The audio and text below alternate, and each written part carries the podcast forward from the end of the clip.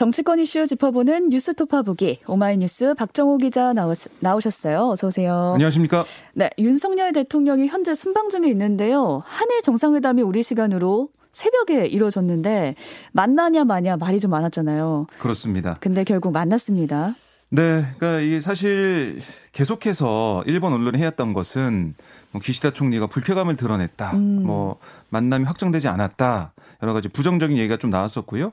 우리 이제 대통령실도 이 한일 정상회담 개최 여부에 대해서 노코멘트다라고 말을 아껴 왔습니다. 음. 그래서 회담 이 자체도 시작 전까지 성사를 예측하기 어려운 맞아요. 그야말로 철통부안이 지켜지는 그런 모습이었는데요. 통상 양국 정상 회담 일정은 미리 언론에 공지가 돼요. 음. 그리고 이제 풀단이라고 하죠. 공동 취재단이 꾸려지지만 이 대통령실은 회담 4시간 정도 전 브리핑에서도 회담 여부를 공식적으로 밝히지 않았고 그래서 이 풀단이 없었어요. 그래서 양측 모두 전속 사진사만 들어갔다 어. 아, 이렇게 좀 알려지고 있습니다. 네. 그러니까 이게 뭐 다른 뭐 어, 이번에 이제 한국 어, 독일 정상회담 때 그때는 사전 언론 공지도 있었고 풀단 구성이 음. 있었는데 그때는 좀 다른 분위기로 진행이 된 겁니다. 그래서 한일 정상회담이 시작된 지 2분이 지난 그러니까 현지 시간으로 나 12시 25분쯤 한일 정상회담이 지금 시작합니다. 이런 언론 공지문을 어, 음. 보냈고 그다음에 이 정상회담 장소에 대해서는 뭐 유엔 총회장 인근 한 컨퍼런스 빌딩이라고 서면 브리핑을 통해 전하는 모습을 보였습니다. 네. 그러니까 이 윤석열 대통령이 기시다 총리가 참석하는 이 포괄적 핵실험 금지 조약의 친구들 이 행사장이 있는 건물로 이제 가서 어, 기시다 총리를 만나는 그런 모양새가 됐는데요. 어, 이 사실 이게 정식 정상회담이 아닙니다. 약식 음. 회담으로 진행이 된 셈인데 어떤 차이가 있냐면 그러니까 의제를 정하지 않고 논의하는 그 회담은 뭐 약식 회담 형식이다. 이게 보면 되겠는데 어제 이제 그렇게 오늘 그렇게 진행이 된 겁니다. 네. 그래서 이 대통령실에서 얘기한 내용은 양국 정상이 현안을 해결해서 양국 관계를 개선할 필요성에 공감을 했다. 이걸 위해 외교 당국 대화를 가속화할 것을 외교 당국에 지시하고 계속 협의해 나가기로 했다. 음. 두 정상은 정상 간 소통도 계속해 나가기로 했다. 이렇게 설명을 했고 북한 문제에 대해서도 이 최근 핵무력 법제화, 7차 핵실험 가능성, 북한 핵 프로그램에 대한 심각한 우려를 공유하고 이에 대응하기 위해 국제사회와 긴밀히 협력해 나가자는데 의견을 함께했다 음. 이렇게 덧붙였는데요. 네. 어쨌든 대통령실에서 의미를 부여하는 것은 가시적 성과를 내기 위해 첫걸음 됐다. 한일 간 여러 갈등이 존재하지만 양 정상이 만나서 해결을 위해 첫걸음을 뗐다는데 큰 의미가 있다라고 음, 음. 강조를 했습니다.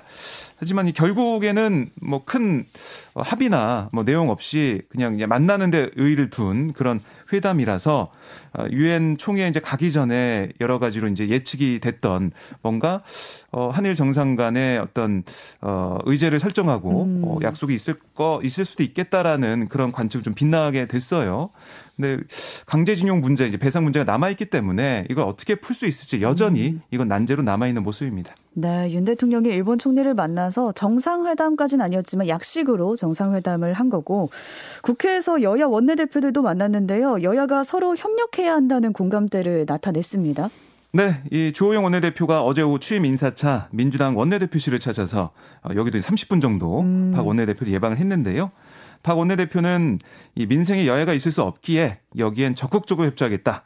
또 민주당 민생 입법뿐만 아니라 여당 입법 과제를 서로 머리를 맞대고 국민 눈높이에 맞춰 시급한 것부터 우선 처리하자라고 제안을 했고요. 이어서 여야는 어찌 보면 한 강물을 먹는 한 강물을 먹는 음. 파트너지 결국 적이 아니다. 같이 마시는 물에 독국물을 풀어서는 안 되는 것처럼 서로 타협할 건 타협해 함께 풀어가고자 한다. 아, 이런 얘기도 했습니다. 훈훈하네요. 네, 여기에 대해 주 원내대표는 민주당은 얼마 전까지 여당을 하던 당인 만큼 서로 입장을 바꿔 역지사지하고 어, 국민 국가에 도움되는 게 뭘지 머리를 맞대면 해결책이 나오리라 생각한다. 라고 화답을 했고요. 음. 시간이 지나 이 박홍근 주호영 원내대표가 있을 때 의회 민주주의가 꽃을 피웠다. 이런 평가를 받는 꿈도 기대해 본다. 이렇게도 얘기를 했습니다. 근데 이 여야 간 예산 입법 대결 국면을 의식한 뭐 뼈 있는 발언도 좀 오가기도 음, 했는데요. 음, 네. 박홍근 원내대표는 이 발목 잡기 프레임으로 민주당을 몰아가는 거 아니냐. 그런 의구심이 있다. 라고 얘기하면서 야당이 하는 일을 터무니없는 정치 공세라고 치부하지 않고 경청하면서 접점을 찾아달라 이게 당부하기도 했고 그러니까 주호영 원내대표는 민주당 말씀에 아, 정말 귀 기울여 경청하고 수용하겠다. 우리 정치가 품위 있는 말을 하면서도 뜻을 전할 수 있었으면 좋겠다 이렇게 답을 했습니다. 음. 그러니까 어제 이제 분위기가 정말 말씀하신 것처럼 화기애애했는데 음. 이게 뭐 뒤는 모르겠습니다. 왜냐하면 네. 김건희 여사 특검법 음, 그리고 뭐 이재명 대표에 대한 이른바 사법 리스크에 대한 여당의 공세 이런 정치 이슈를 둘러싸고 첨예하게 대립 중이거든요. 음. 실제 협치로 이어질지는 아직 미지수입니다. 훈훈한 분위기 가운데 뼈 있는 발언도 오간 자리였고요. 그렇습니다. 대정부 질문도 살짝 이어지고 있는데요. 어제는 경제 현안을 놓고 여야 간 공방이 있었습니다. 서로 문재인 정부와 윤석열 정부의 실책을 좀 언급하면서 다투는 모습이었어요. 네, 국민의힘의 서일준 의원은 문재인 정부가 도입한 주 52시간제로 인해서 취업자가 줄고 비정규직이 늘어났다. 아, 이렇게 주장을 했고요. 음. 같은 당의 배준영 의원도 민주당 정권은 잘못된 28번의 부동산 정책으로 서울 아파트 값을 두 배로 올렸다.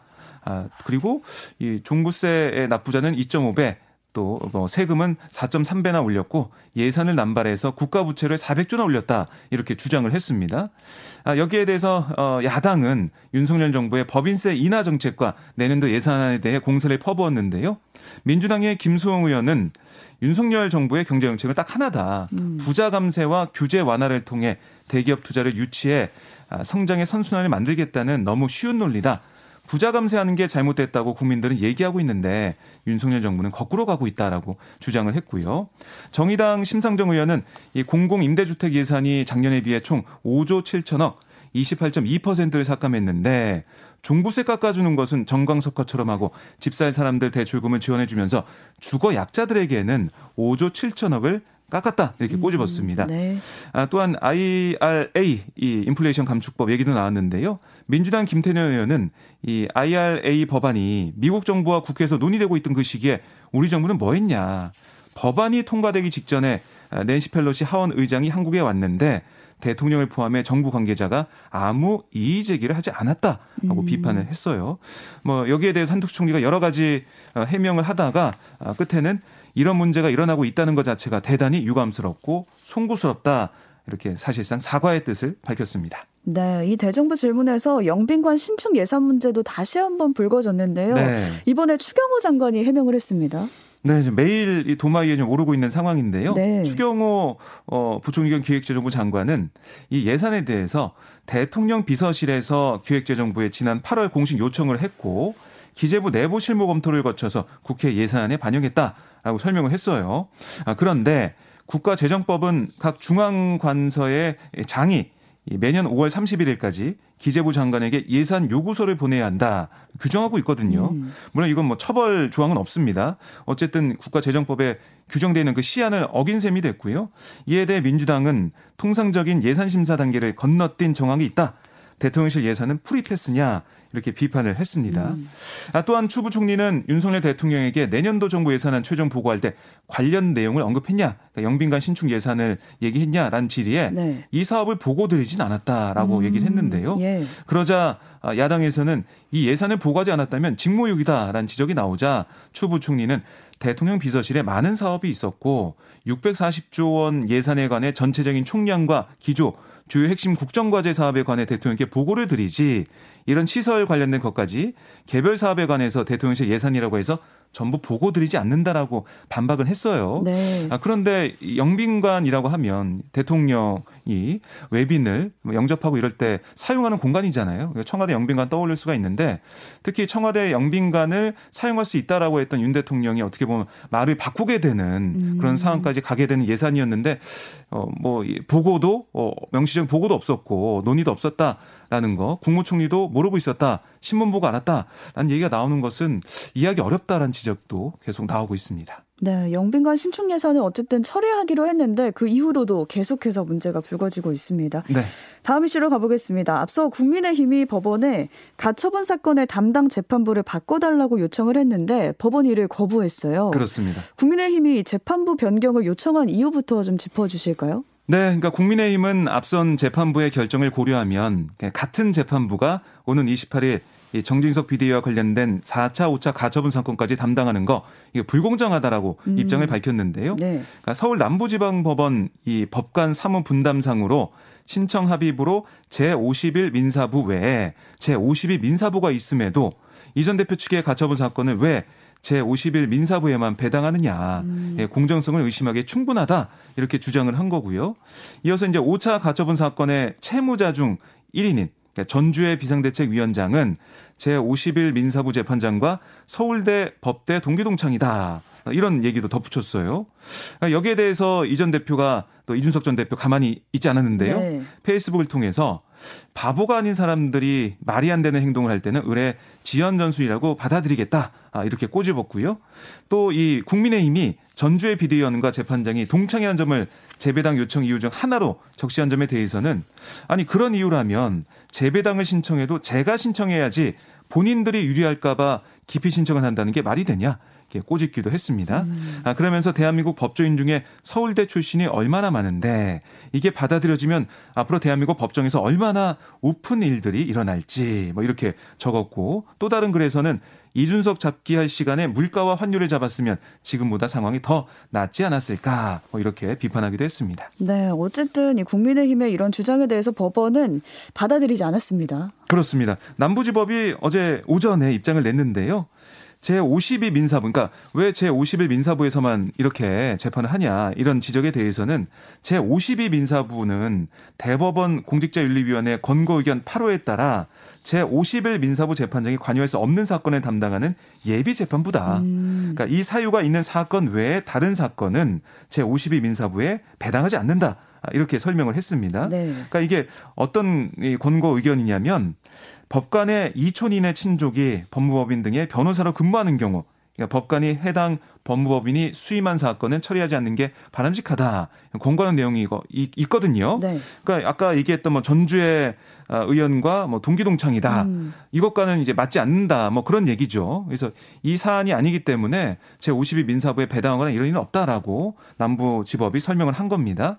그리고 이제 제51 민사부에 이 황정수 판사 같은 경우는 앞선 어, 주호영 비대위 관련 1, 2차 가처분 사건에 대해서 인용 결정을 내렸고 네. 이후 어, 주호영 전 비대위원장의 직무정지 결정에 반발해서 당이 제기한 이의 신청도 받아들이지 않은 상황인데요. 그렇죠. 이 이래서 이제 국민의힘 입장에서는 재판부 이제 기피 신청을 전략적으로 한 게 아니냐 이런 음. 관측도 나오고 있어요. 하지만 결국 예정대로 제 50일 민사 아 그 이 재판부에서 이 전 대표가 제기한 나머지 가처분 신청 사건 신문을 28일에 예정대로 진행할 것으로 보입니다. 네. 여전히 국민의힘 내부가 좀 혼란스러운 상황인데 홍준표 대구시장과 국민의힘 안철수 의원이 당이 빨리 정상화돼야 한다. 이렇게 한 목소리를 냈습니다. 대구에서 만난 거죠? 네, 그렇습니다. 아, 이 안철수 의원이 뭐 1박 2일 일정으로 대구 일정을 소화를 하고 있는 가운데 홍준표 시장을 찾아간 겁니다.